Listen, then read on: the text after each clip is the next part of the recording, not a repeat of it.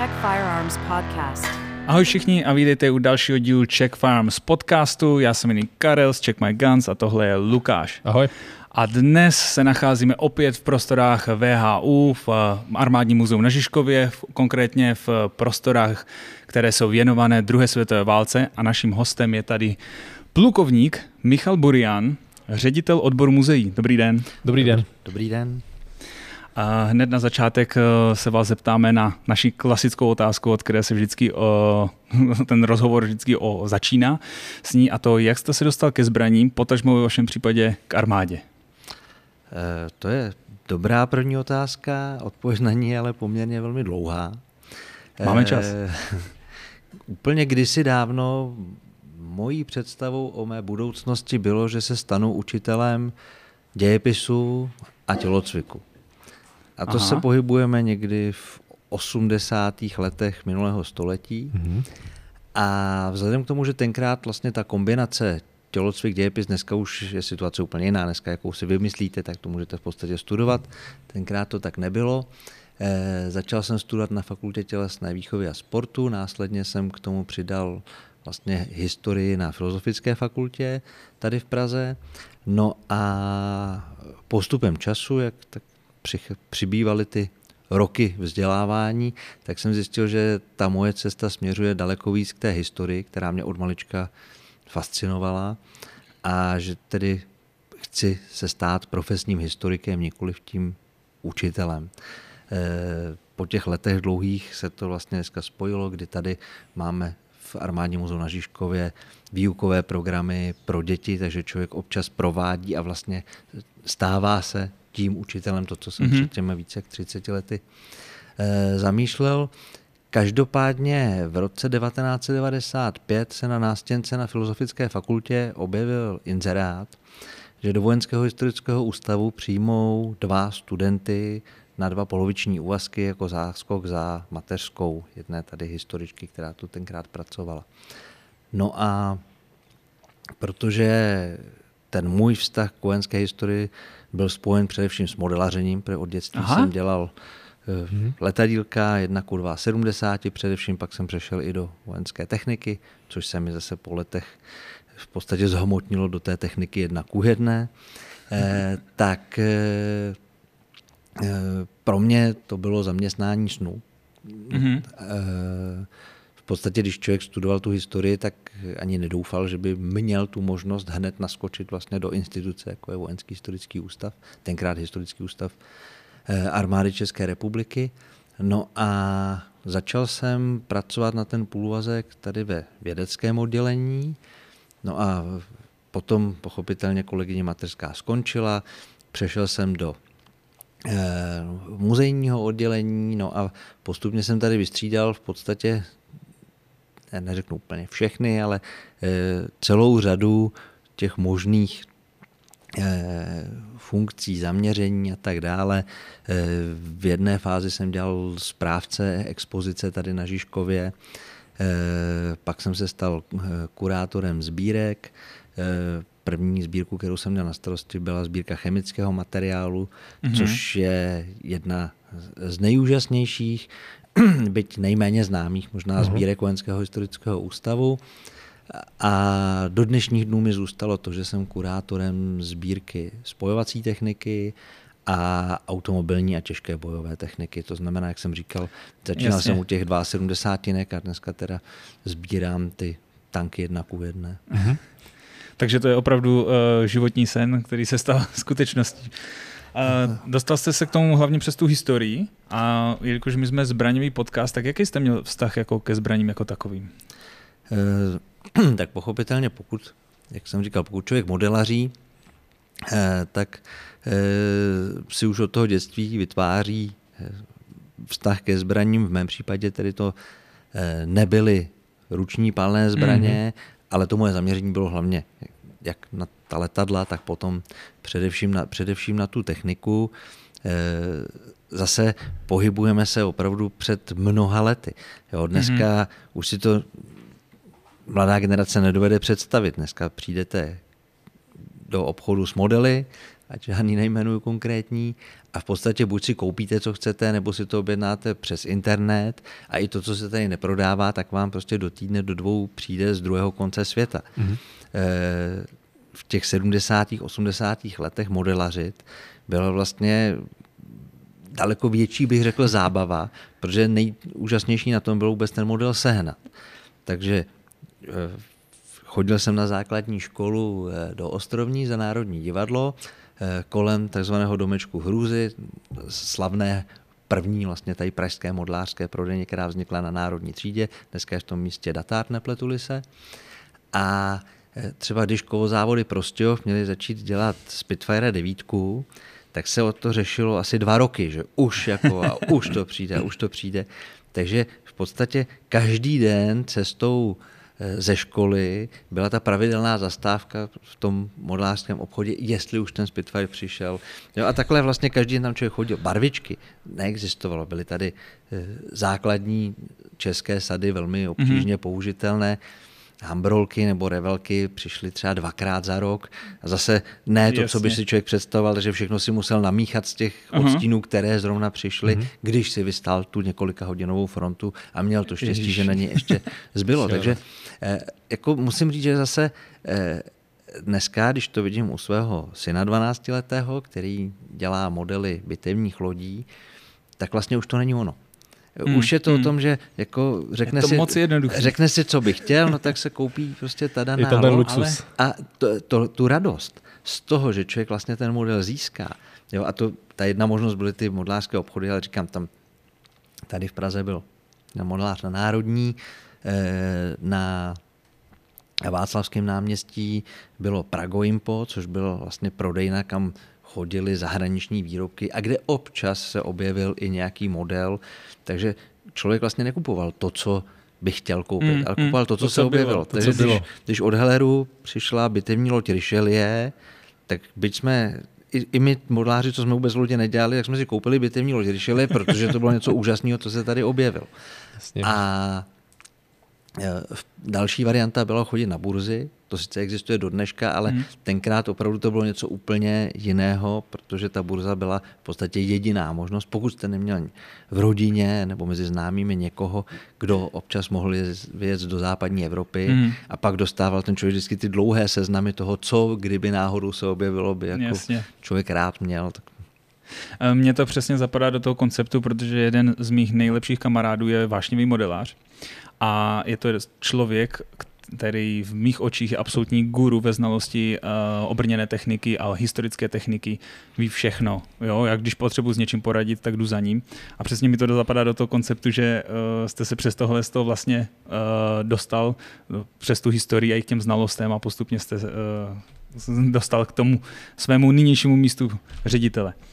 A ještě jednu věc jsem k tomu chtěl říct a teď jsem to zapomněl. No možná, možná si vzpomeneš, já mám nasledující otázku eh, týkající se vašeho působení už teda v armádě. My jsme si ještě během našeho povídání před samotným natáčením eh, říkali, že jste vždy nebyl teda eh, v armádě zaměstnaný, řekněme, ale že jste byl jako i civilní. Mě zajímá potom to provázání vlastně do toho života, kdy jste armádním zaměstnancem a jak se vlastně armáda staví k tomu, eh, k té vaší pozici? Máte třeba přeskoušení fyzické nebo máte povinné střelby jedenkrát ročně? Nebo? Máme povinná přeskoušení, máme povinné střelby pochopitelně. Aha. E, nicméně vůbec vlastně ten vstup do armády vlastně přijde spolu s tou prací v podstatě jakoby logická její součást. Aha. Ve chvíli, kdy jste kurátorem sbírky těžké bojové techniky a přijdou třeba okamžiky, jako ten jeden z mého pohledu za celou tu eh, těch už 33 let, co tu pracuji, možná jeden z nejzajímavějších, kdy se podaří získat z Izraele tank Merkáva v té době vlastně jediný, nebo do dneška jediný mimo Izrael pojízdný tank eh, Merkáva. Eh, díky zase té vděčnosti, kterou nám tím projevil Izrael za pomoc Československa po mhm. druhé světové mhm. válce mm-hmm. při vzniku státu Izrael tak eh, vlastně dostanete pozvánku na tankistický výcvik izraelské armády. A tam mm-hmm. jako je samo sebou, že musíte být voják. Není to Jasně. věc, která by byla mm-hmm. vlastně řešitelná, kdyby člověk byl civil. Takže, jak říkám, přijde to e, vlastně samo, samo od sebe. A pak člověk vlastně i díky třeba těmhle zážitkům získává spoustu velice zajímavých zkušeností, mm-hmm. ke kterým by se jinak nikdy nedostal, ať už je to třeba z toho fungování těch zahraničních armád. A e, pravda je ta, že prostě jenom vidět tu Merkávu e, bylo pro nás před těma dnes už taky mnoho lety vlastně naprostý zázrak, protože to je prostě něco úžasného. Mm-hmm. Myslím, že pro každého fanouška obrněné techniky je to jeden z takových těch svatých grálů mm-hmm. těžké bojové techniky a když vlastně ještě s kolegou jsme do ní poprvé usedli, tak hm, to byl opravdu jedinečný zážitek. Mm-hmm. Říká se, že tam hodně místa v Merkavě. Eh, Oproti jiným tankům. Pro šoféra ne, ale pochopitelně, pro protože eh, se tam pod tím, že je to unikátní tank tou svojí koncepcí, kde motor a převodovka jsou umístěny vepředu, mm-hmm. vlastně vedle šoféra, eh, stávají se tak za A součástí pasivní ochrany té posádky, protože izraelská armáda obecně je postavena na tom konceptu, že nejdůležitější je život člověka, že nezáleží na té mhm. technice, mm-hmm. ale ta technika má být uspůsobena tak, aby byla schopná bojovat, ale hlavně, aby teda udržela na život, na mm-hmm. tu posádku. Mm-hmm. Ale zároveň tahle koncepce přinesla tu výhodu, že vlastně v zadní části toho tanku bylo možné vytvořit prostor pro výsadek, takže Merkava je jediný tank na světě, který kombinuje v podstatě tank a BVPčko. Mm-hmm. Já už jsem si vzpomněl, co jsem chtěl říct. Ještě jsem chtěl říct k těm modelům, že uh, od toho mého kamaráda uh, vím, že to není úplně tak, že by se dalo pořídit si cokoliv, že dneska se už i sbírají ty modely. Některé modely vyšly uh, historicky, pouze v nějaké edici, a že se dá ještě takovýmhle způsobem sbírat a musí se kupovat od překupníků nebo lidí, co to někde mají schovaný.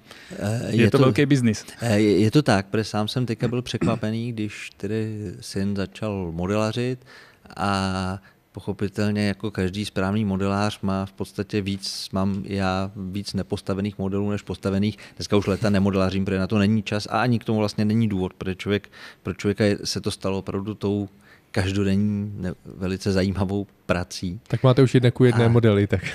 Tak, tak, ale i tak, když jsem teďka, teď otevřel ten svůj kitník a zjistil jsem, co tam mám za historické modely a začal jsem googlit, jako jestli vůbec se to ještě vyrábí, tak tak, jak říkáte. Jo, je to vlastně spousta těch eh, modelů vznikla v nějaké době, ale ta se nevyrábí, takže dneska je to vlastně sběratelská záležitost, pokud člověk chce nějaký ten kousek, který vznikl třeba před těma 20-30 lety. Hmm.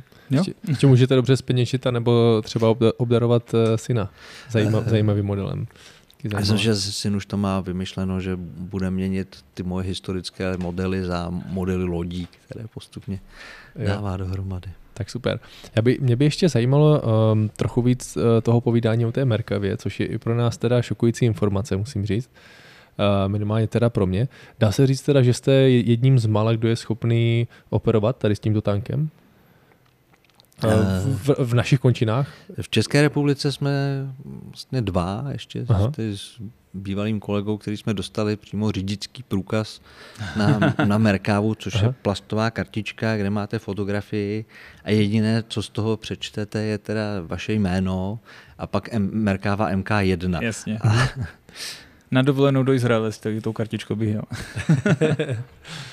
no to, to je dost... Eh, no, tam se bude muset potom asi přemýšlet do budoucna o nějakém předání těchto zkušeností, protože mít pouze dva, dva řidiče na, na takový model.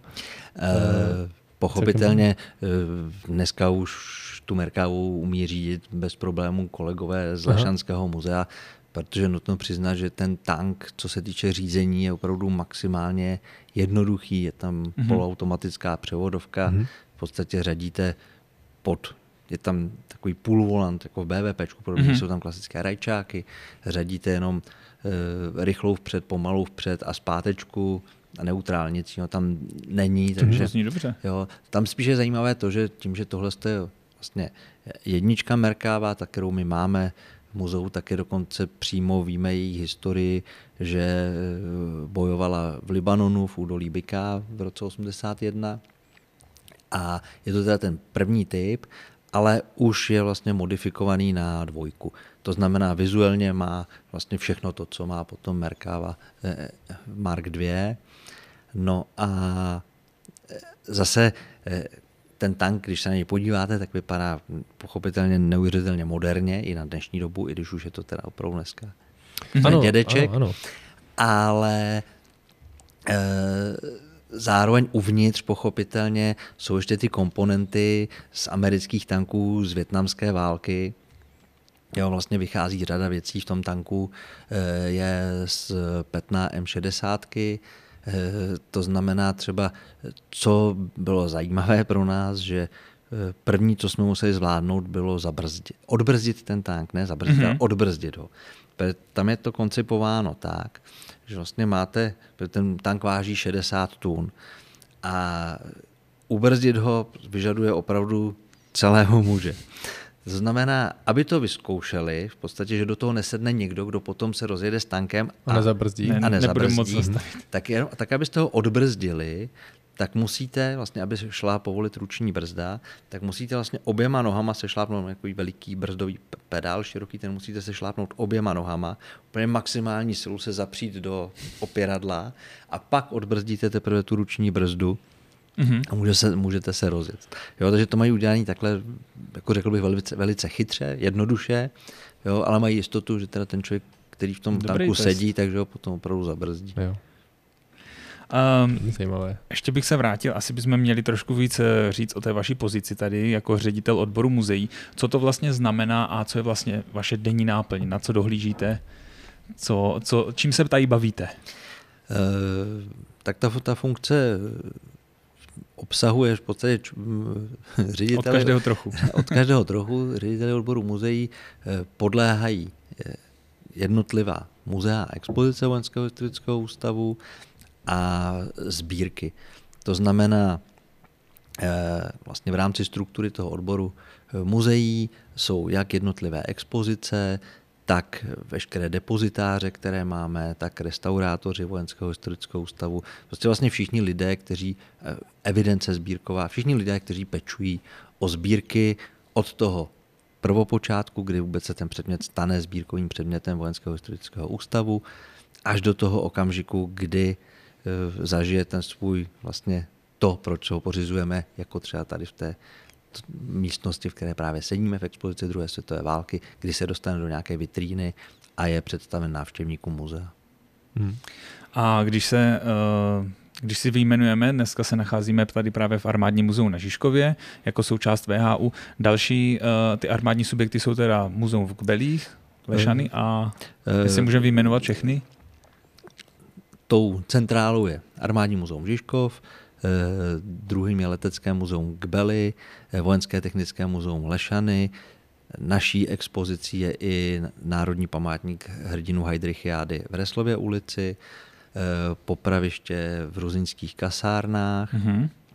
No a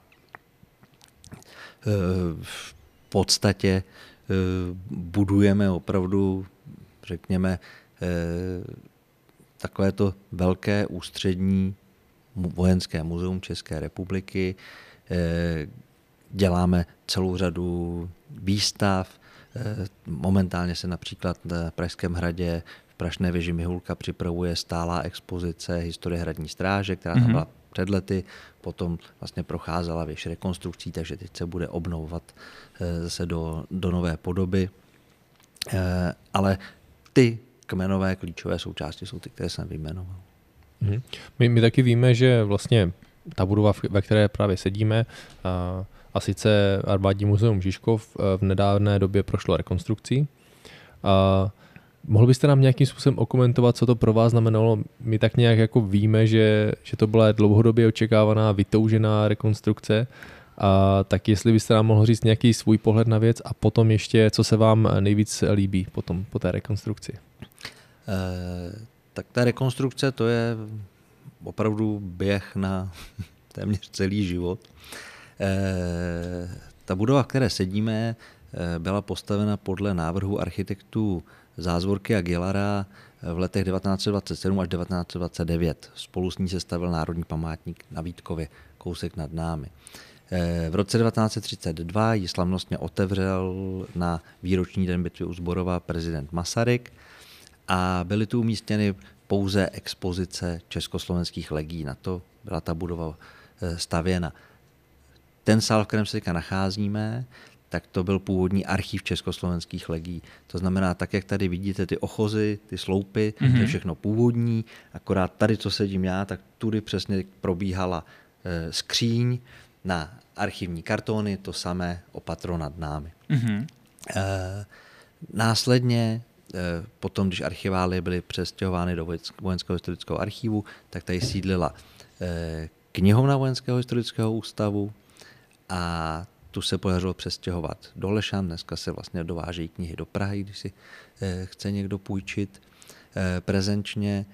A díky tomu tady vznikl vlastně tenhle úžasný prostor eh, na expozici druhé světové války.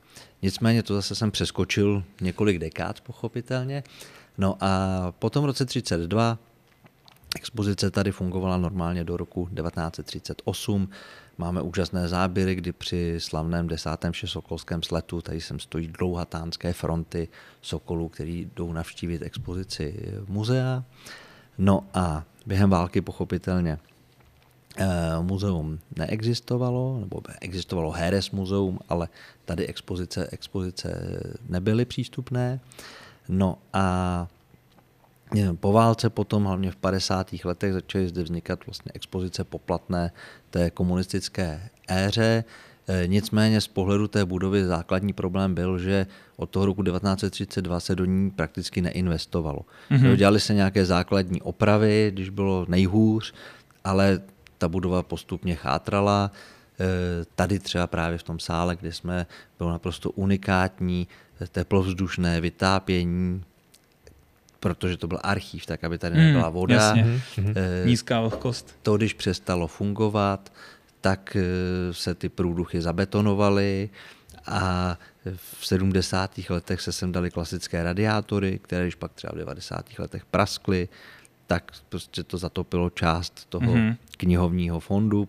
Jo, čili ta budova opravdu v podstatě procházela takovou postupnou devastací.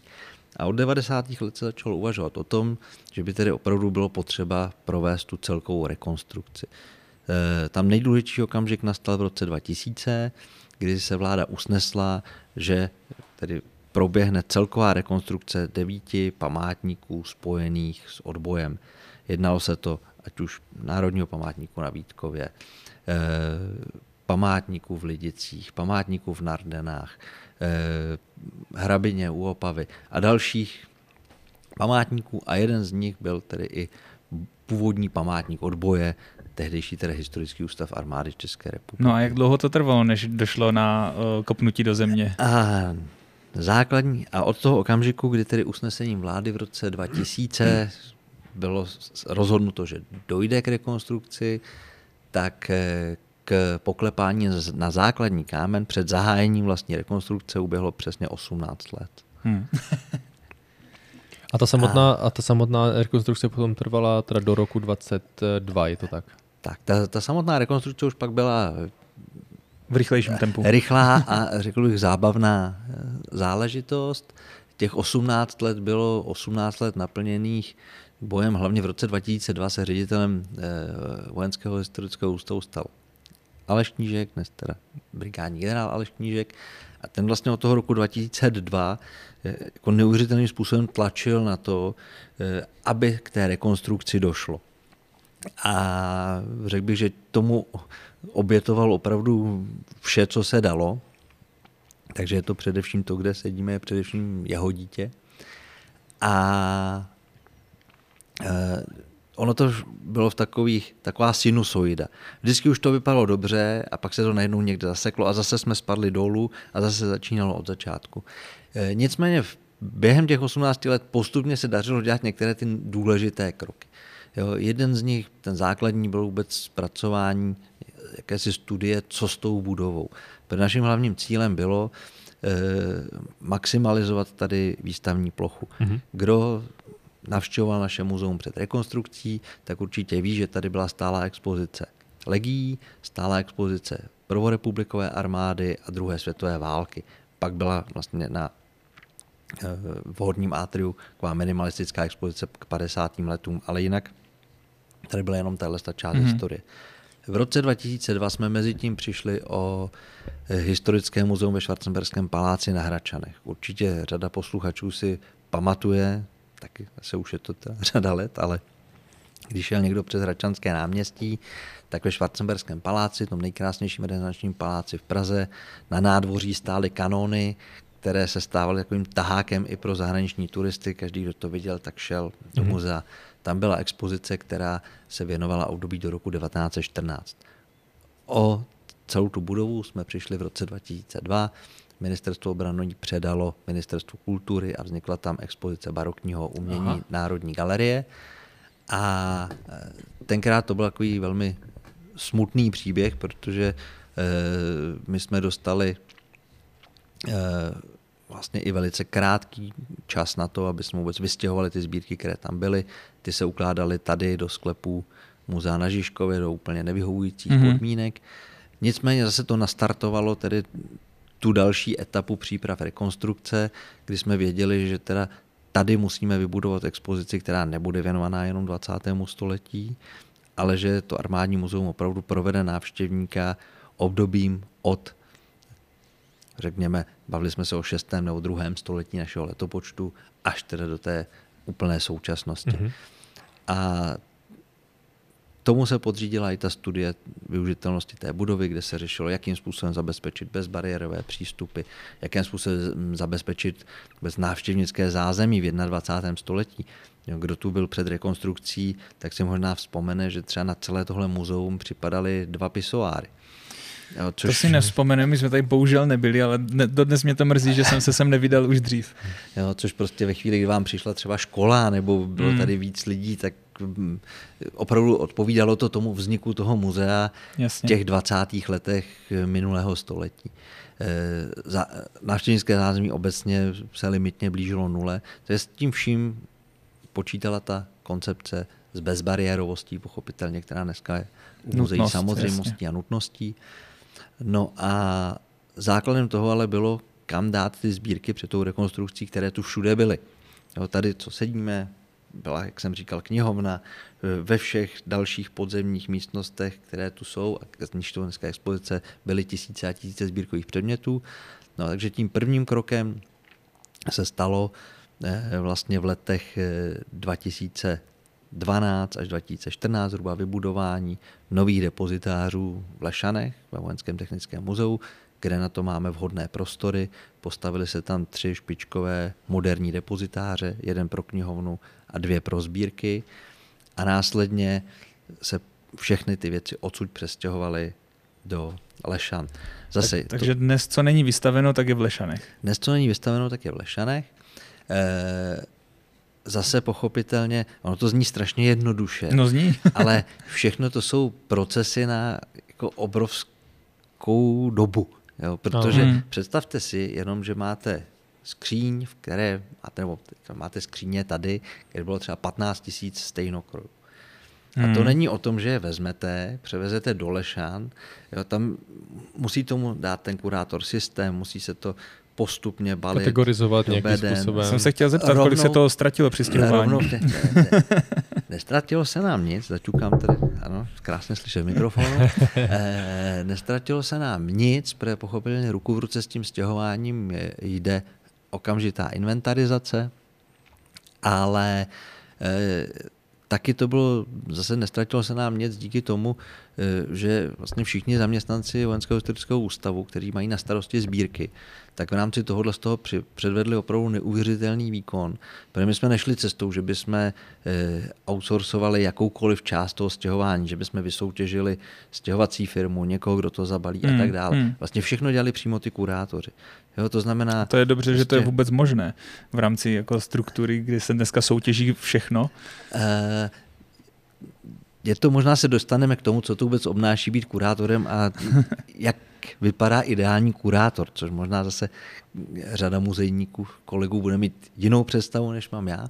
Nicméně eh, ta moje představa vyústila i v to, jakým způsobem to tady probíhalo. Mm-hmm. To znamená, když vezmu třeba kolegu Šacha, kurátora chladných zbraní, tak, tak ten opravdu s Petrem Moudrým a dalšími restaurátory prostě šavli po šavli, bajonet po bajonetu, balil do bublin vlastně mm-hmm. ty tisíce sbírkových předmětů, postupně se převážely do Lešan, mm-hmm. ale vždycky se to převáželo jen v takové várce, aby následně zase v těch Lešanech to mohl už do těch předem připravených regálů vybalovat.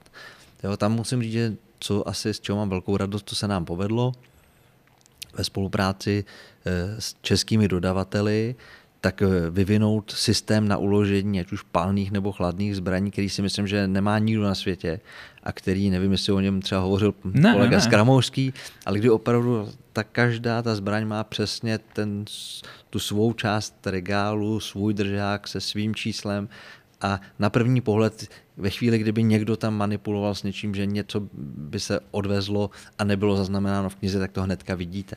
No, mm-hmm. Takže eh, ten systém toho uložení je opravdu dokonalý. Eh, my jsme hledali inspiraci v tomhle směru u zahraničních kolegů. Byli jsme třeba v Královské zbrojnici v Lícu, kde mm-hmm. mají jako to uložení zbraní. Tenkrát nám přišlo jako opravdu naprosto dokonalé, ale zase ve spolupráci s těmi českými dodavateli, co vyráběli ty regály specializované v Lešanech, tak vlastně ty přišli na spoustu ještě jakoby vylepšení toho britského systému, mm-hmm. který je pro toho kurátora nesrovnatelně praktičtější jo, a je to že to je třeba jedna z věcí, s které mám opravdu, opravdu radost. Takže si představte, že tady v podstatě dva roky se odsaď odvážely ty sbírky tímhle tím způsobem, aby se ukládali, ukládali teda do toho nového, nového systému uloženého v Lešanech. No a potom tedy na, přišel ten slavnostní okamžik v roce 2018, kdy se poklapalo tady na základní kámen. Mezitím pochopitelně zase téměř dva roky vznikal projekt toho muzea. Mm-hmm. ještě se zeptám, Mizí. nic se nestratilo a z druhé strany našlo se něco? asi, uh, bylo by to asi neschopnost kurátora, kdyby nevěděl, že tam něco má, ale... Eh, řeknu to tak, ne, není to o tom, že by se jako našlo něco. O čem by se nevědělo. O čem by se nevědělo, ale nacházely se příběhy. Aha. Eh, protože eh, my s chodou okolností ve stejné době, kdy i vlastně probíhaly ty přípravy na tu rekonstrukci, tak jsme připravovali na Pražském hradě výzdárně velkou výstavu doteky státnosti, která vznikala ke stému výročí vzniku Československa. Mm-hmm. A Eh, vlastně rukama kurátorů procházely ty tisíce těch předmětů, které ukládali a současně s tím, ale v těch prapůvodních knihách třeba z 20. let minulého století dohledávali, protože někdy máte ten předmět, předmět má své číslo, je zaevidovaný, eh, ale eh, zase máte před, před námi je řada kurátorů, který ten předmět zpravovali od těch 20. let až do dneška. A dneska pochopitelně už se používají jako základ databáze počítačové. Mm-hmm.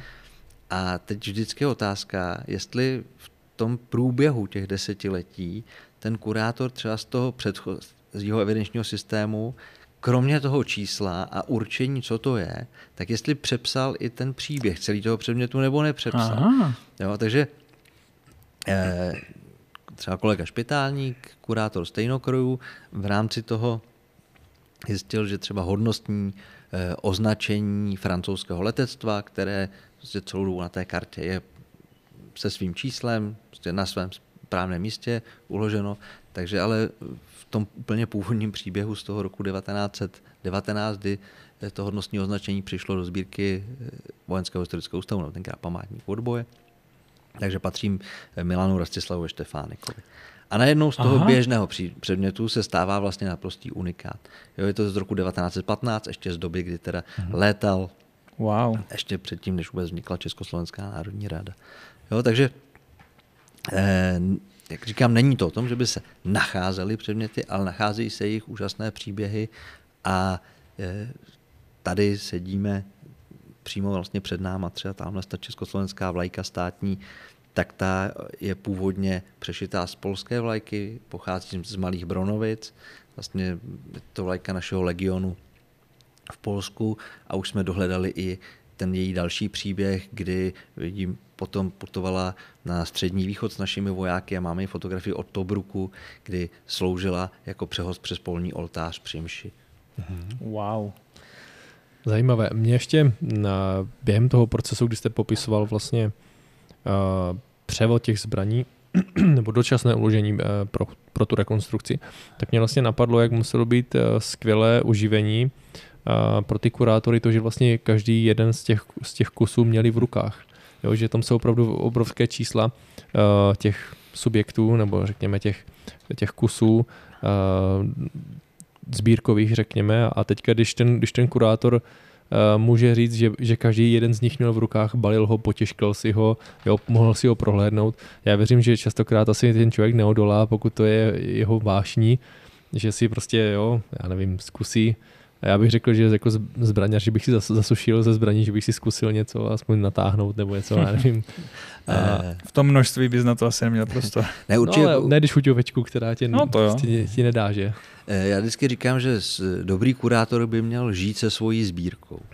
Jo, to znamená, eh, z mého pohledu je absolutně neakceptovatelné to, co někde už třeba ve světových muzeích se stává docela jako zažitým trendem, že kurátor je ten odborný pracovník, který sedí u toho počítače a vlastně bádá nad těmi sbírkami, zatímco to, že teda z toho regálu A tu věc vezmu do regálu B, tak to už zase dělají správci depozitářů a vlastně ty kurátoři s těmi sbírkami mm-hmm. přímo mhm. nepřicházejí do styku. E, z mého pohledu si myslím, že naopak prostě ten dobrý kurátor je ten, který se v uvozovkách každým tím předmětem pomazlí. Mhm. Ale, Takže vy mu to přejete. Ale hlavně, ale hlavně je to zase o tom, že právě díky tomu stěhování, nejenom, že se hledali ty příběhy předmětů, dohledávali, ale i se podařilo najít spoustu předmětů, které třeba byly historicky špatně určeny. Mm-hmm. Jo, to znamená, někdy před třeba 50 lety eh, získalo muzeum předmět, který tehdejší kurátor určil, jeho speciálně u těch stejnokrojů, mm-hmm. Kde je to opravdu velice složité, to určení kolikrát, když to jsou nějaké atypické předměty, tak eh, tam v rámci toho stěhování a v rámci té celkové inventarizace s tím související právě kolega u spousty věcí našel vlastně historicky špatné určení hmm. předmětů a v podstatě stále ten proces toho dohledávání těch příběhů běží a myslím si, že pro většinu kurátorů je tohle to, to nejzajímavější, protože přece jenom, když máte nějakou e, vlastně vzoro, vyvzorovanou zbraň nebo stejnokroj, tak jsou to do jisté míry ty příslovečné kachny, kachny, kachny, ale najednou, když znáte předchozího majitele toho předmětu, znáte historii toho předmětu, tak je to úplně tak co to jiného. nabývá úplně Se prodávají příběhy taky samozřejmě. No, vy jste, vy jste to teda načal, tak jak podle vás vypadá ideální kurátor? Eh, z mého pohledu ideální kurátor je takový Ferda Mravenec. Eh, práce všeho druhu. Dobře. Eh, ideální kurátor je člověk, který na jednu stranu je vědec, je schopen bádat v archivu, dohledávat právě historii těch předmětů. Měli jste tady kolegu z Kramouského, který je autor několika desítek knih, které vyšly v celém světě. Je to opravdu jeden z našich největších odborníků na eh, historické palné zbraně. On sám to prezentuje, jak kdyby byl donucen k napsání těch knih. se, se skromností sobě vlastní teda. Tak. Ale zároveň je to člověk, kterého přesně, když se mu pod, jako opravdu aktivně se snaží vyhledávat věci, které ve sbírce schází, snaží se je získat nějakým způsobem pro to muzeum. A potom, když k němu přijdete do kanceláře a vidíte ho, jak tam má rozebraný kulomet, který právě teda jako doplnil tu sbírku a vidíte ten jeho naprosto šťastný a blažený výraz, tak to je pro mě kurátor, který si, aniž by teda potřeboval někoho dalšího, tak rozebere si ten mm-hmm. kulomet sám, upraví, vyčistí prostě.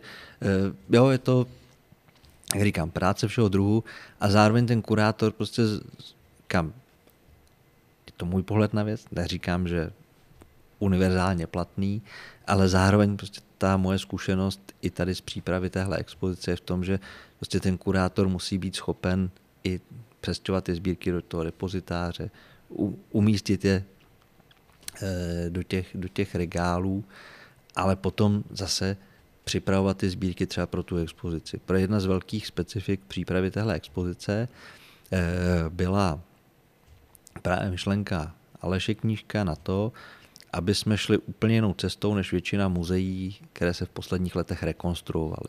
To znamená, většinou došlo k tomu, že se zrekonstruovala budova a následně potom se začaly dávat dohromady expozice. A eh, on přišel s myšlenkou, že bychom měli udělat obojí naraz. Eh, což má, oba dva ty přístupy mají své plusy, své mínusy. My už dneska víme, že ten zvolený námi, eh, tak ty plusy jednoznačně převažují. Trochu se obávám, že při tom, co se stalo s covidem a s pohybem mm-hmm. cen a všech prací, takže bychom tady možná dneska seděli v krásně opravené budově, ale bez těch expozic. Mm-hmm. A my jsme šli opravdu cestou, že vznikal vlastně jeden společný projekt na budovu, jeho součástí rovnou byly vlastně i ty expozice. Mm-hmm. To znamená,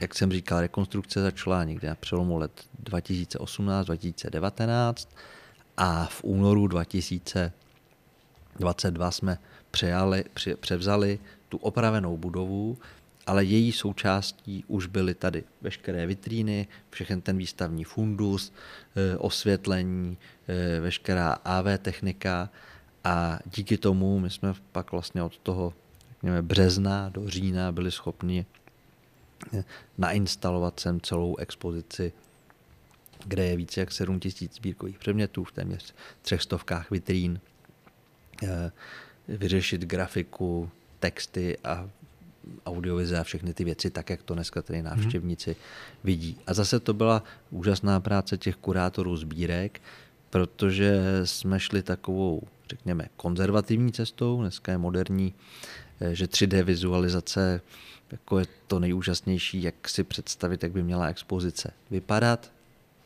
Jenže když instalujete eh, vitríny a uděláte si 3D vizualizaci, tak ten počítač nese cokoliv. Ono to v tom počítači vypadá většinou dobře, to, že ta daný předmět váží 20 kg a ne 2 kg, to ten počítač neřeší, takže máte krásně nainstalovanou vitrínu v počítači, ale pak zjistíte, že není, co by ten předmět uneslo, Jasně. aby levitoval půl metru nad možné. dnem vitríny. Eh, takže eh, naši restaurátoři v Lešanech připravili takové univerzální boxy, kde se vlastně dali měnit eh, výšky a šířky a hloubky podle těch jednotlivých typů vitrín, které tady vidíte dneska. A my jsme téměř dva roky vitrínu po vitríně si nainstalovali zkušebně v Lešanech. Jo, to znamená, vlastně naši restaurátoři, kurátoři, eh, kolega, který má na starosti instalace, tak vlastně zkoušela se vitrína po vitríně, jaké instalační prvky jsou na to potřeba, jaké unesou tu kterou zbraň, stejnokroj a tak dále. Takže dá se říct, že ruku v ruce a... s tím, kdy tady probíhala vlastně fyzické přetvoření té budovy jako takové, konstrukčně řekněme, tak. tak vy jste si už připravovali podobu těch expozic tak, ruku... na jiném pracovišti, aby se to potom o to rychleji aplikovali tady. Tak, jo, to znamená, hmm. když vezmu tady konkrétně vitrínu, před kterou sedím, tak se vzal ten rozměr, upravila se bedna na tenhle rozměr, vyzkoušela se tam instalace všech těch předmětů, které tady vidíte, co potřebují, jakým způsobem to bude vypadat. Vitrina se vyfotila, následně se vlastně připravila k budoucímu transportu.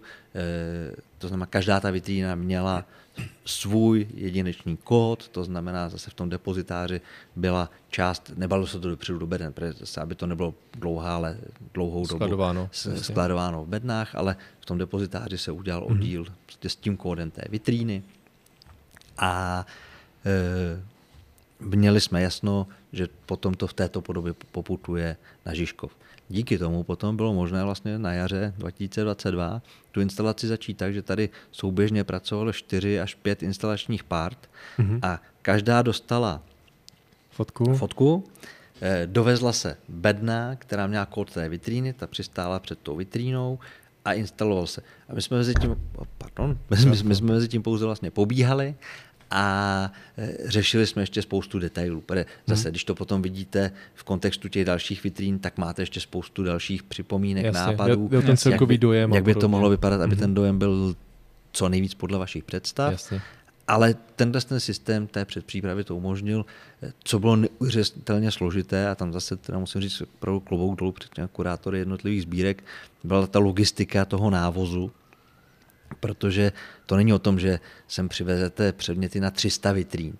Jo, to za a to fyzicky ne, hmm. není možné, i zase eh, nejhorší, co je pro muzeum, když někde máte hromady sbírkových předmětů. Jo, Jasně. tam pak hrozí, zvyšuje se riziko. Tam pak se eh, jako zvyšuje riziko z jakékoliv ztráty nebo něčeho podobného. Mm, Takže tady opravdu to bylo o tom, že vlastně každý týden se přivezl, vlastně dvakrát týdně se sem vozili bedny pro ty vitríny, tak jak pokračoval mm-hmm. to stěhování, prázdné bedny se odvážely do Lešan, tam zase se balilo do těch dalších, takže v podstatě to bylo tak, že každý kurátor byl dva dny tady v Praze, dva dny v Lešanech a neustále mm-hmm. takhle teda a hlavně, jak se dívám na ty, na ty expozice samotné, nebo na ty vitríny, jak, o nich hovoříte, tak tam už vlastně docházelo i vlastně ke kombinování práce, jak, jak i kurátorské, tak potom i eh, jakékoliv jiné, že tam vidím uniformu, vidím tam zbraň většinou, vidím tam nějaké další artefakty, jo, tam vidím třeba nějakou radiostanici, takže to jste se museli i jako potkat jako parta,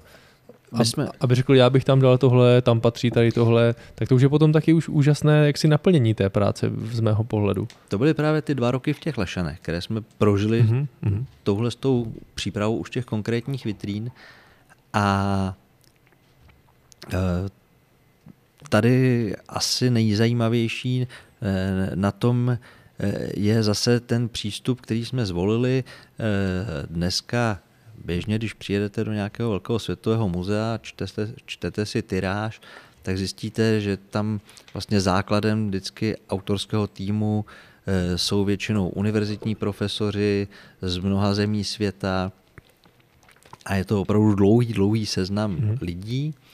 E, my jsme usoudili, že Vojenský historický ústav má dostatek velmi kvalifikovaných pracovníků, Eh, a že nepotřebujeme vlastně jít touhle cestou. Mm-hmm. A každý ten sál měl, máme tady sedm výstavních sálů, každý měl základní tříčlený autorský tým, v jeho čele vždycky stál ten kurátor, který tam měl nejvíc sbírkových předmětů. Mm-hmm. Jo, to znamená sál číslo jedna, středověk, kolega Šach, kurátor sbírky chladných zbraní a historických palných zbraní. A vždycky to byli tři kurátoři, a nemáme zase tolik zaměstnanců, aby jsme měli teda těch 3x7, 21, mm-hmm. takže se pochopitelně vzájemně kombinovali, eh, ale vždycky teda ten, ta hlava byl ten kurátor, který toho v tom daném sále měl, eh, měl nejvíc. A pochopitelně kombinováno to bylo s kolegy eh, z odboru historického dokumentačního, dokumentačního, kterému šéfuje Jirka Rajlich, vlastně náš nejvýznamnější letecký historik. A kolegové vlastně pomáhali s tvorbou eh, jak textových částí, tak těch částí, které dneska jsou tady vlastně v těch dotykových obrazovkách a které doplňují ty informace, které mm. už se nevejdou mm. na ty klasické eh, muzejní výstavní panely. Já si představuju, že to muselo být občas docela barvité, když se ti uh, kurátoři museli domlouvat na některých částech. Nemusel jste někdy rozsuzovat? Uh, Jeden tam občas, chtěl víc něčeho. uh, občas ano, protože pochopitelně uh, každý dobrý kurátor je přesvědčen, že ty jeho předměty jsou Přesně, ty nejdůležitější. Nejzajímavější samozřejmě. A nejzajímavější. E, pak je pochopitelně otázka, pro koho ta expozice vzniká, protože vždycky jako jsme se dostali do fáze, že jsem připomínal, že ale cílová skupina eh, jsou návštěvníci z České republiky, z celého světa, ale návštěvníci, kteří se zajímají obecně o historii nebo o vojenskou historii. Mm-hmm. Ale nemusí to být zrovna odborníci na tu jednu malou entitu, kdy jsem velmi rád, že ten sbírkový předmět máme, je to třeba rarita, jsou tři na světě, ano, ano. ale ocení to pět lidí, kteří sem mm-hmm. přijedou a my potřebujeme, aby tu expozici ocenili opravdu teda ty desetě nebo sta tisíce. Ano, ano. Jo, takže to jsme se občas eh, zasekli. Je zase pravda, že musím říct na druhou stranu, že když, eh, že se mi stalo i to, že eh, některý z těch předmětů, který kurátoři jako řekli, že ne, že prostě na tom trvají, že chtějí, aby to tam bylo, tak pak opravdu začali chodit lidi a říkali, no to je úžasné, že tam máte vystavený zrovna tohle. Mm-hmm. Takže mm-hmm. Eh, jo, je fakt, že tohle byl asi nejsložitější, nejsložitější moment skoordinovat eh, ten obsah těch jednotlivých vitrín, aby jednak prezentoval to nejzajímavější, co máme ve sbírkách, ale aby prezentoval i to, co opravdu zaujme eh, návštěvníky v tom nejširším spektru. No, no skvěle. My už jsme tady tohle načali právě s panem kolegou Skramouským, eh, kdy, eh, já už jsem to vzpomínal i v minulé epizodě, kdy právě pod, v expozici vlastně zbrojovek československých, tak tam je třeba jo, několik modelů, velmi zajímavých jo, pro potěchu zejména tady Karlova oka a, a zejména pro, pro naplnění jeho, jeho vášně. Jo, ale pod tím třeba je, je souprava výroby vlastně pochvy na bajonet, Jo, a my už jsme taky říkali, tyjo, co to tady dělá. No a pan Skramovský potom právě po natáčení, pak jsme vypli mikrofony a potom říká, no, no tak eh, a on to bral právě stejným, stejným pohledem jako vy, že to jako zaslouží to, to, ta obecná vlastně populace nebo ty, ty masy lidí si to prostě zaslouží vidět, jo, krásný postup, jo, krok za krokem, Uh, a, a je to tak, je to tak. Pravda, že my jsme přišli s nějakým, nějakou vlastní představou a my jsme si přišli pro to svoje, ale pravda, že v tom, v tom obecném měřítku je potřeba to, to prezentovat víc obecněji. To, jo, no. to, to, to je eh, opravdu strašně obtížné eh, vybrat z těch statisíců sbírkových předmětů to, co je nejzajímavější. A ta naše sbírka těch palných zbraní je naprosto unikátní. Třeba tady vlastně ty poslední vitríny, které jsou v expozici druhé světové války, nebo už té části mm-hmm. poválečné, tak to si myslím, že jako každý, kdo má rád českou konstrukční školu, ano. tak musí být nadšený, že teda poprvé v historii jsou Hlavně ty, já, ano. To je ten člověk vedle mě, ano. předměty vystavené. I proto se nechali vyrobit speciálně zabezpečené pancéřové vitríny, aby jsme mohli vůbec tyhle předměty vystavovat. Mm-hmm. A to je ta jedna část toho spektra, ale pro tu druhou část těch návštěvníků už se to stává opravdu, dostává do té fáze kachny, kachny. Jo, a ty potřebují zase něco jiného. A z našeho pohledu ve chvíli, kdy tam je ten, ta výroba eh, pochvy na bodák, což když, držíte v ruce pohu na bodák, tak je to vlastně úplně obyčejný, mm-hmm. běžný předmět. Vlastně, no. Není na něm nic zajímavého. Mm. A když zjistíte, kolik těch kroků je potřeba k tomu, aby se ten předmět vyrobil, tak zase je to pro spoustu lidí no. velice zajímavá věc. To je jiný příběh. Ono, ono uh, co, mě, co mě vždycky fascinuje, tak když se bavíme o té vzácnosti těch předmětů nebo o té české konstrukční škole, je tady spousta zbraní, které prostě jinde člověk neuvidí, které jsou uh, v málo kusech, je tady spousta zbraní, které byly vytvořeny hmm. právě uh, ať už bratry Koutskými nebo jinými konstruktéry českými tak jsou prostě úžasný. Jo? Já o nich vím, mám o nich něco přečteného, chci to vidět naživo. A kdežto ten běžný uživatel má nakoukaný třeba ty filmy z druhé světové války a tam, jsou, tam je nějaký určitý spektrum zbraní, které už jsou notoricky známé a ty chce vidět. Že jo? Není to vzácný, Proto je, jsem přišel. je jich spousta, ale přišel jsem, aby se podíval na tu Barabelu, aby se podíval na Walter PPK, jo? na konkrétní kusy. A je to takový paradox. Není to vzácný, mm-hmm. ale mhm. ty lidi to chcou o to víc vidět. Je to přesně, přesně tak, jak říkáte. A když to tady není, tak vlastně vy to nemáte. Jo. jo. Ta no, otázka jasně. toho běžného návštěvníka, teď my se jdeme podívat na ty základní věci a vy je tady nevystavujete. Jo, čili, jak jsem říkal, je to kombinace naštěstí tím, že se v rámci té rekonstrukce opravdu podařilo strojnásobit výstavní plochu, tak tady můžeme vystavit řekl bych víc předmětů, než jsme i doufali. A tady zrovna třeba v téhle části věnované druhé světové válce, tak uh, už i v některých recenzích uh, odborníci přes muzea uh, nám napsali, že vlastně zrovna tady už je toho až moc. Aha.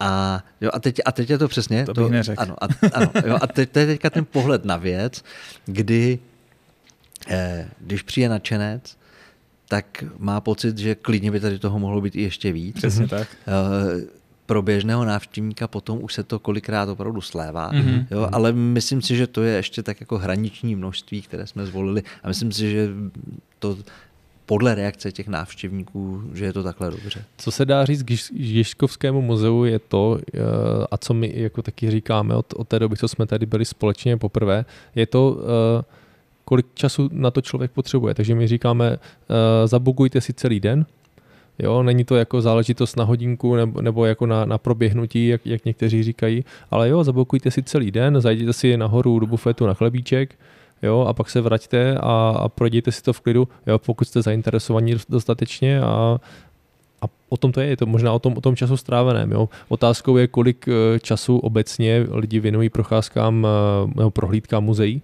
Obecně, jo, jestli to je pro někoho záležitost do dvou hodin, maximálně nějaké tři hodinky dopoledne, co já vím.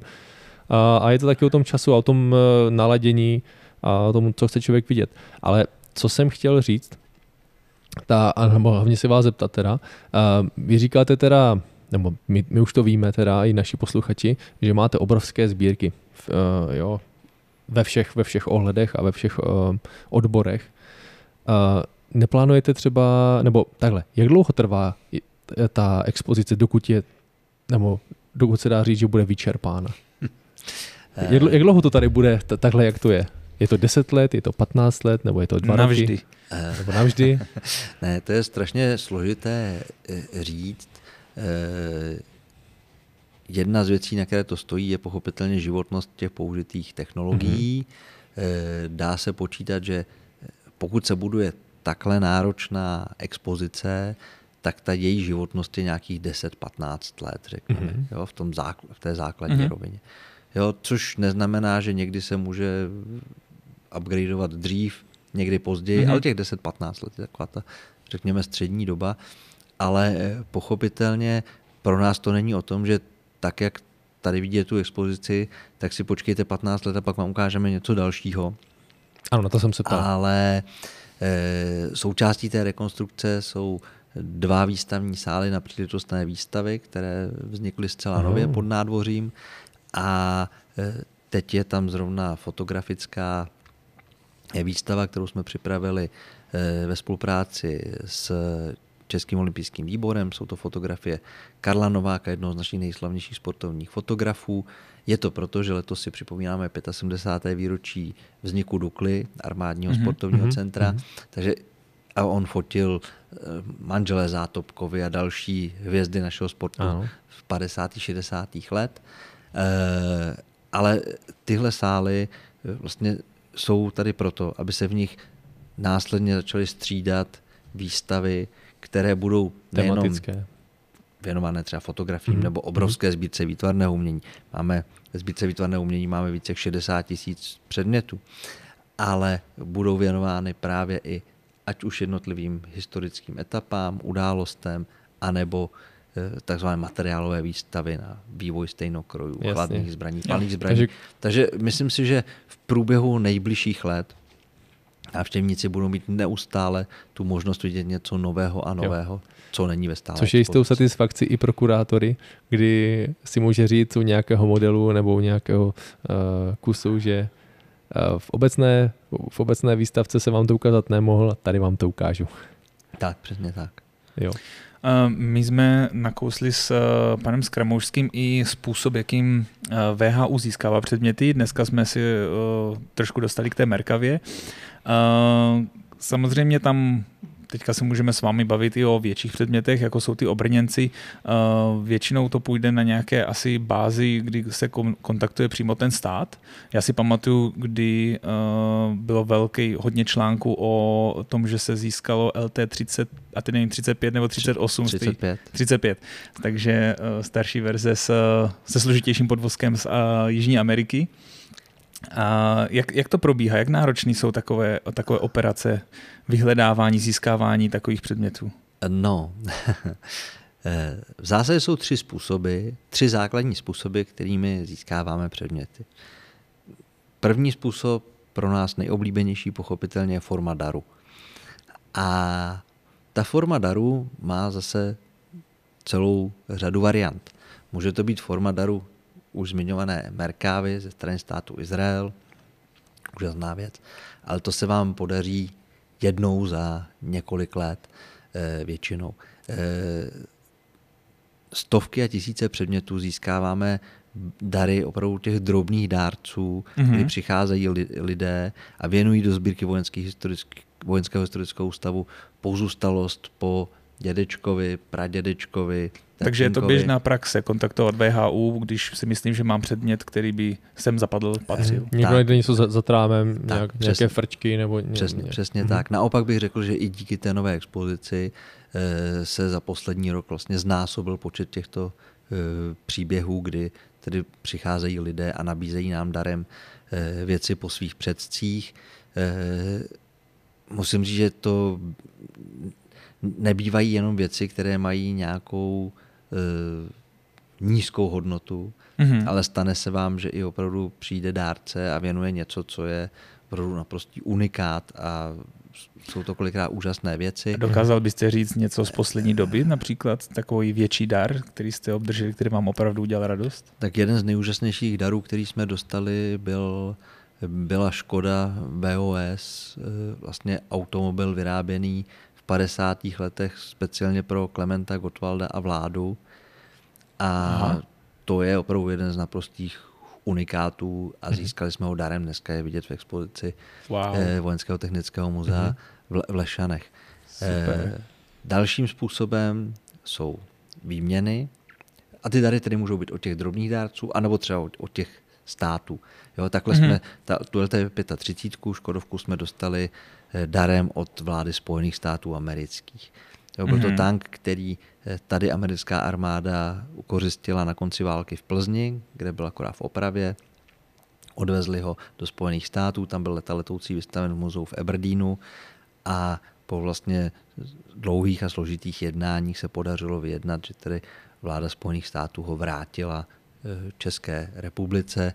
Tady potom eh, ten tank prodělal téměř tříletou rekonstrukci. On byl, myslím, že i v německé kamufláži a pak šel do Československa. Eh, on byl kdysi byl v Ebernínu německé, mm-hmm. ale pak už ještě než nám ho dali, tak ho už v tom Ebernínu asi dva roky předtím eh, přemalovali do československé kamufláže, ale pak vlastně zase díky teda eh, úžasné spolupráce eh, s dobrovolníky, kteří pomáhají Eh, pomáhají našemu muzeu, tak se podařilo dohledat opravdu vlastně tu podobu té původní kamufláže, včetně těch barev, takže se celý přemalovával do úplně jiných odtínů, než v mhm, jakýchsi mm-hmm. leta letoucích. A to zase se vracíme k té modelařině, jo, protože to je trochu Jasně. podobný příběh. Takže když, Já jsem si ještě říkal, že to ti američani dokázali udělat dobře. Když, když, jsme, když jsme předvedli LT35 v té opravdu reálné dobové kamufláži, tak si myslím, že spoustu modelářů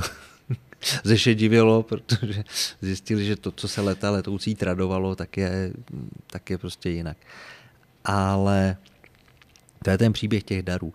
Pak pochopitelně jsou možné výměny. Eh, I se soukromníky? Eh, můžeme dělat i výměny se soukromníky, je to pochopitelně... Já mám tohle, já chci tohle. Jako. Eh, je to pochopitelně všechno všechno je v souladu se zákony, to znamená je, vlastně ve chvíli, kdy ten náš předmět je součástí kulturního dědictví České republiky, je zapsaný v centrální evidenci sbírek České republiky, tak ten první proces je, že musí dojít k vyřazení toho předmětu, mm-hmm. k tomu musí dát svolení ministerstvo kultury a následně teda i k té, i k té výměně. Mm-hmm. Ale tam je to o tom, že uh, vlastně my budujeme tu sbírku, která uh, je opravdu jedinečná. E, máme e, akviziční plány, máme představy, čím bychom chtěli tu sbírku obohatit, o co ji doplnit. E, naší hlavní prioritu je pochopitelně ta česká nebo československá konstrukční škola. To znamená, ve chvíli, kdy třeba teď se řeší už několik let výměna s holandským královským muzeem, kdy Oni mají škodovácký kanon, který existuje v jediném kuse na světě, mm-hmm. zřejmě pokud neexistuje někde Jasně, v Rusku. Zapomenutý někde odtažený. Jako kdyby existoval jediný na světě. Mm-hmm. My máme dva kulomety holandské, které zase nemají holanděni.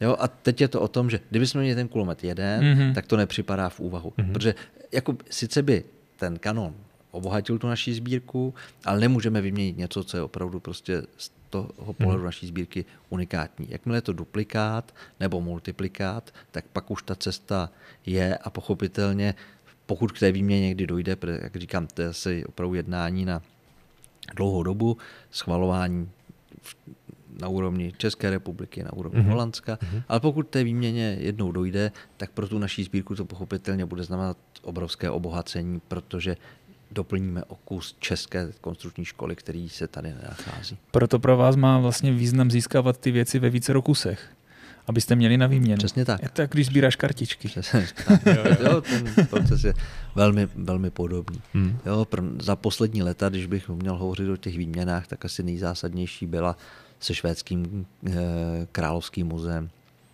kde jsme získali vlastně zpátky do Čech celou kolekci právě předmětů České konstrukční školy, ať už šlo o protiletadlové kanony mm-hmm. škodovácké z roku 1919, e, obrněný transportér a samohybnou houfnici, kterou Švédové stavili na podvozku pragovácké LT-38 po válce.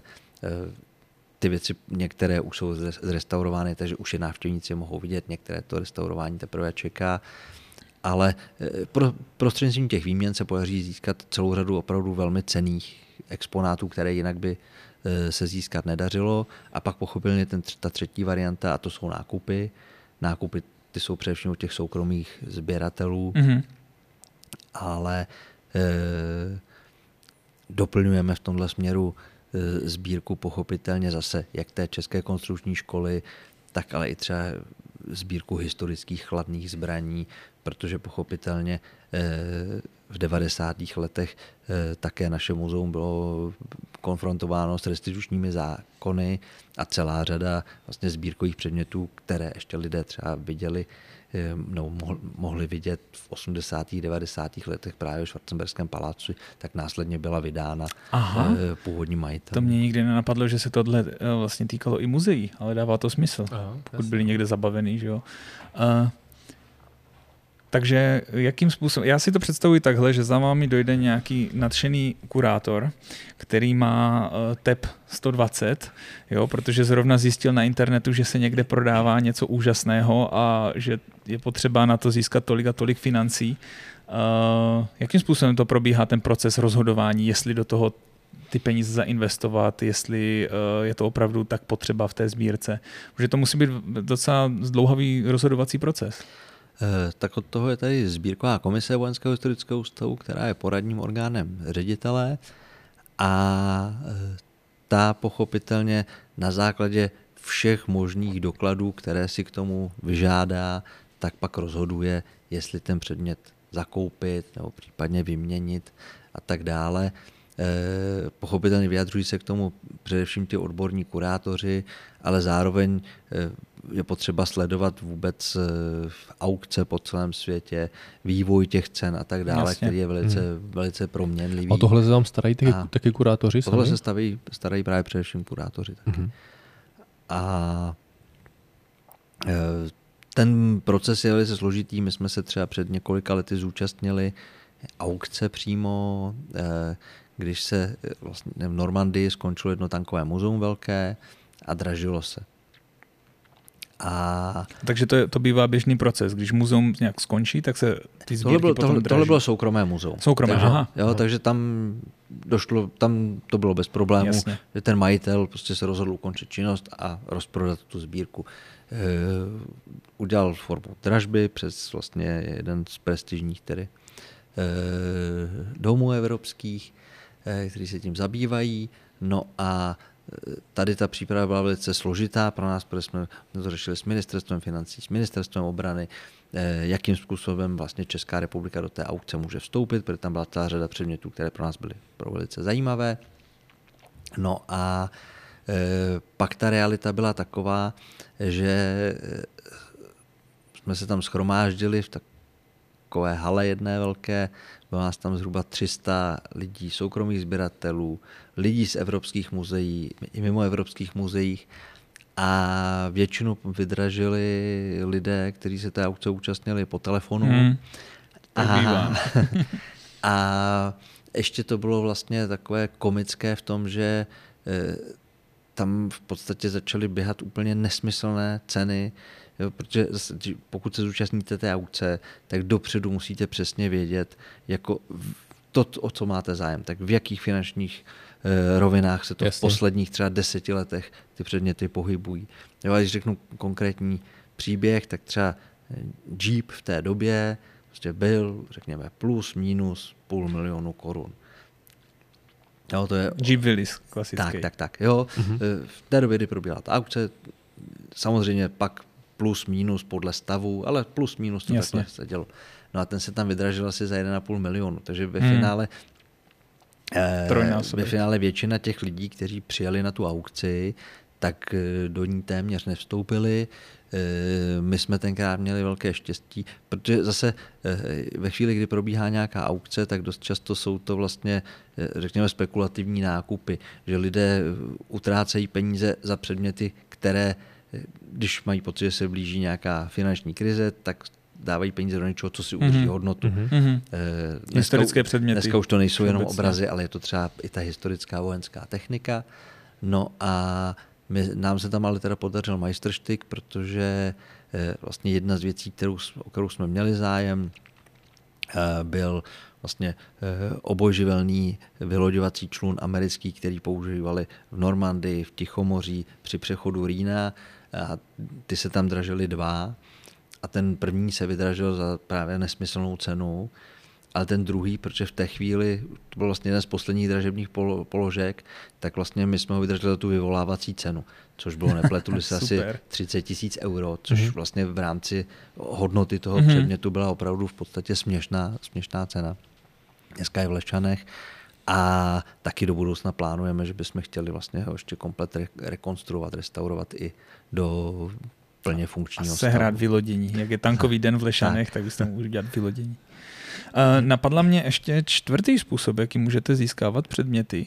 A to mě napadlo tím, že uh, některé, některé věci by možná bylo uh, reálné postavit znovu. Minimálně pro tu uh, pro vystavování, že by to nebyl originál, ale pokud by byla dokumentace, tak uh, vyrobit takový předmět. Výroba replik samozřejmě je jednou z cestou, jednou z cest. Eh, když se podíváte tady na naše muzeum, tak i vlastně řada eh, třeba stejnokrojů, těch, které jsou tady ve scéně třeba eh, ze Severní máme Afriky, Tobruk za sebou. Tak, tak ty, ty stejnokroje jsou repliky. Nevystavujeme tímhle způsobem, tímhle způsobem originály. Je to tak, že když budujete nějakou sbírku, tak i z pohledu zákona jeden ze základních, řekněme, důvodů, proč tu sbírku budujete a jedna ze základních věcí, který, která tu sbírku charakterizuje, je její vypovídací hodnota. A pochopitelně ta vypovídací hodnota je i o tom, když ten daný typ zbraně procházel nějakým dlouhým vývojem a vám tam jeden ten vývojový článek schází, tak tu vypovídací hodnotu to poměrně dramaticky snižuje. Ano. To znamená, ve chvíli, kdy vy necháte vyrobit repliku toho chybějícího článku, tak Sice to není originál, nemá to hodnotu toho originálu, mm-hmm. ale nicméně z pohledu vypovídací hodnoty té sbírky ji to doplní do té podoby, v jaké ji potřebujete mít. Takže jo, je to t- tak, jak říkáte, i ta výroba těch replik je případně možná. Protože já samozřejmě nejsem odborník na obrněnou techniku, zajímám se o to tak řekněme laicky, ale pořád čekám, kdy konečně uvidím eh, repliku eh, obrněného vozidla eh, z první republiky, takzvaná želva, že ob, obou strana. Znám fotky, vím, že všechny byly sešrotovaný, žádný se nedochovalo a tak čekám, kdy někdo postaví, protože v tomhle ohledu si myslím, že to má taky význam pokud se žádný kus nedochoval, tak uh, vyrobit tu repliku. Určitě. Kdy určitě originál neexistuje. Určitě. Tohle zrovna je přesně kousek, který by stál za to, aby ta replika jednou vznikla a určitě uh, o tom uvažujeme. a zrovna ta želva je opravdu velká škoda a tragédie českého muzejnictví. Uh, myslím si, že když dneska někdo přijede speciálně do Lešan, tak ta forma té prezentace, té sbírky je, řekl bych, na světové úrovni.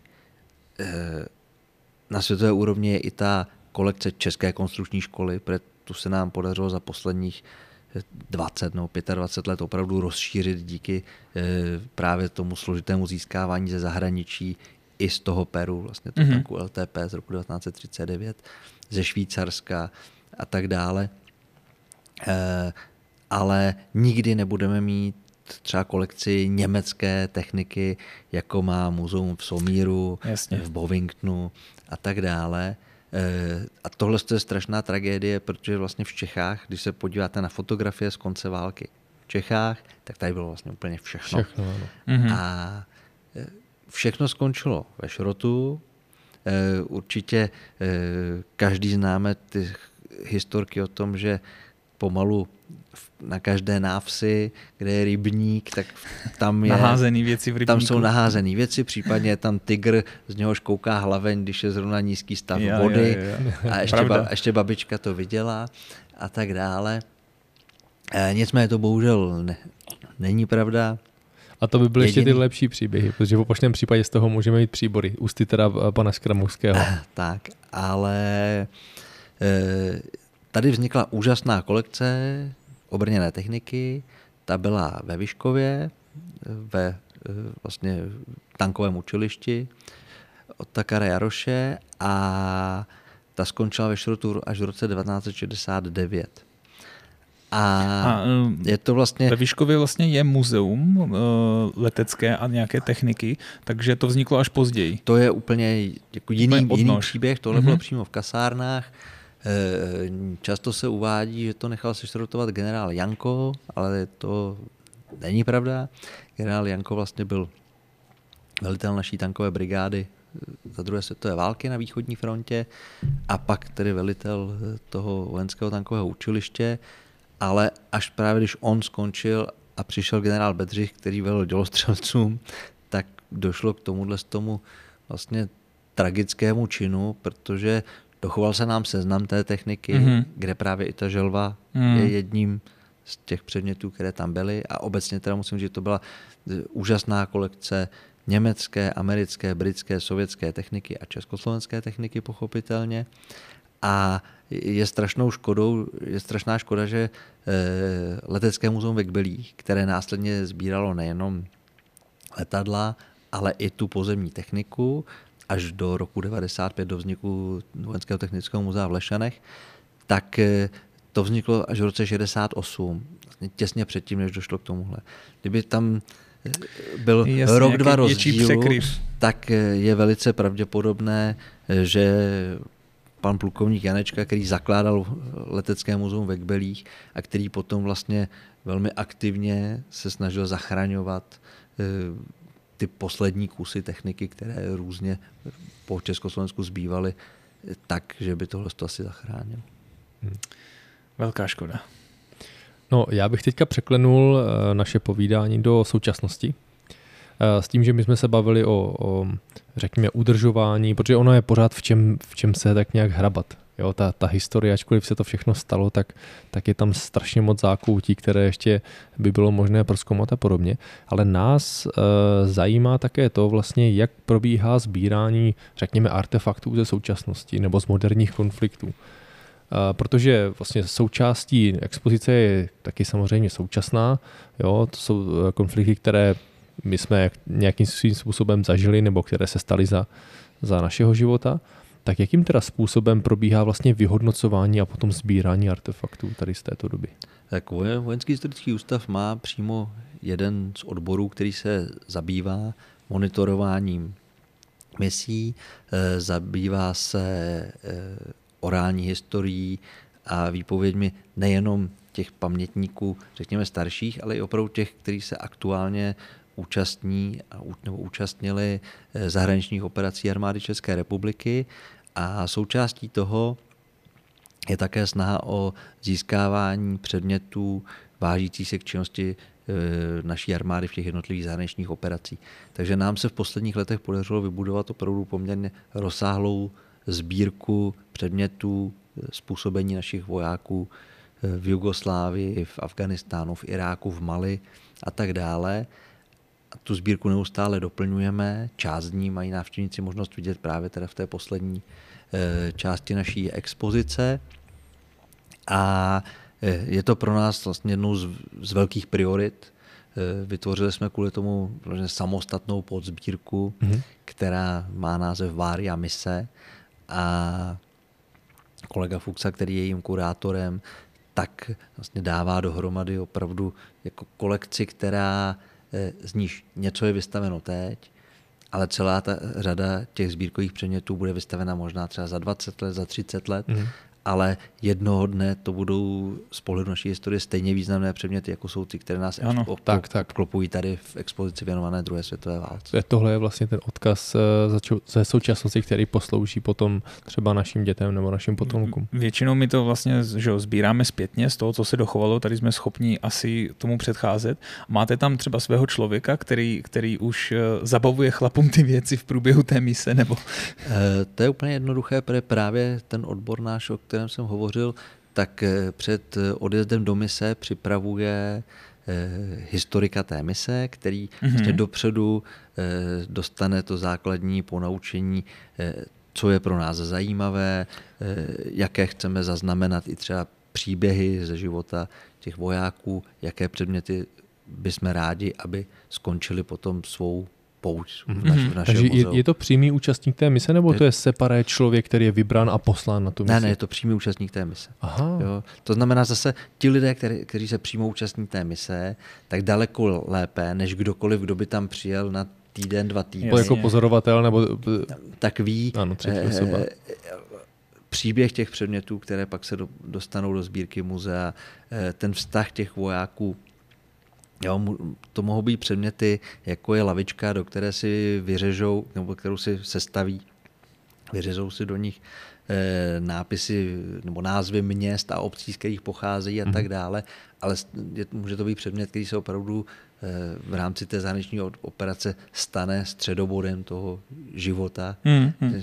části A oni to nejsou, nejsou nejmenší předměty, tady u vás máte vystavenou i tu motorku, uh, použitou například uh, um, Teď nevím, jestli to byli přímo teroristi, ale myslím si, že ano. E, to je z Mali a byla použitá mm-hmm. vlastně teroristy, které zlikvidovali příslušníci 601. skupiny speciálních sil mm-hmm. a pak ta motorka doputovala do, na, do našich sbírek. Je to v podstatě, zase není to vyloženě naše specifikum, když se podíváte do zahraničních muzeí, eh, tak vidíte, že také vlastně z, z války v Perském zálivu třeba eh, si američani, angličani dovezli celou řadu kořistního materiálu, mm-hmm. který dnes vystavují v těch muzeích. Mm-hmm. To naše specifikum je spíš v tom, že bych řekl, že větší váhu než té válečné kořisti v úzovkách přikládáme těm předmětům, které opravdu bezprostředně souvisí s činností našich vojáků. Mají ten příběh mm-hmm. propojený. Česká stopa.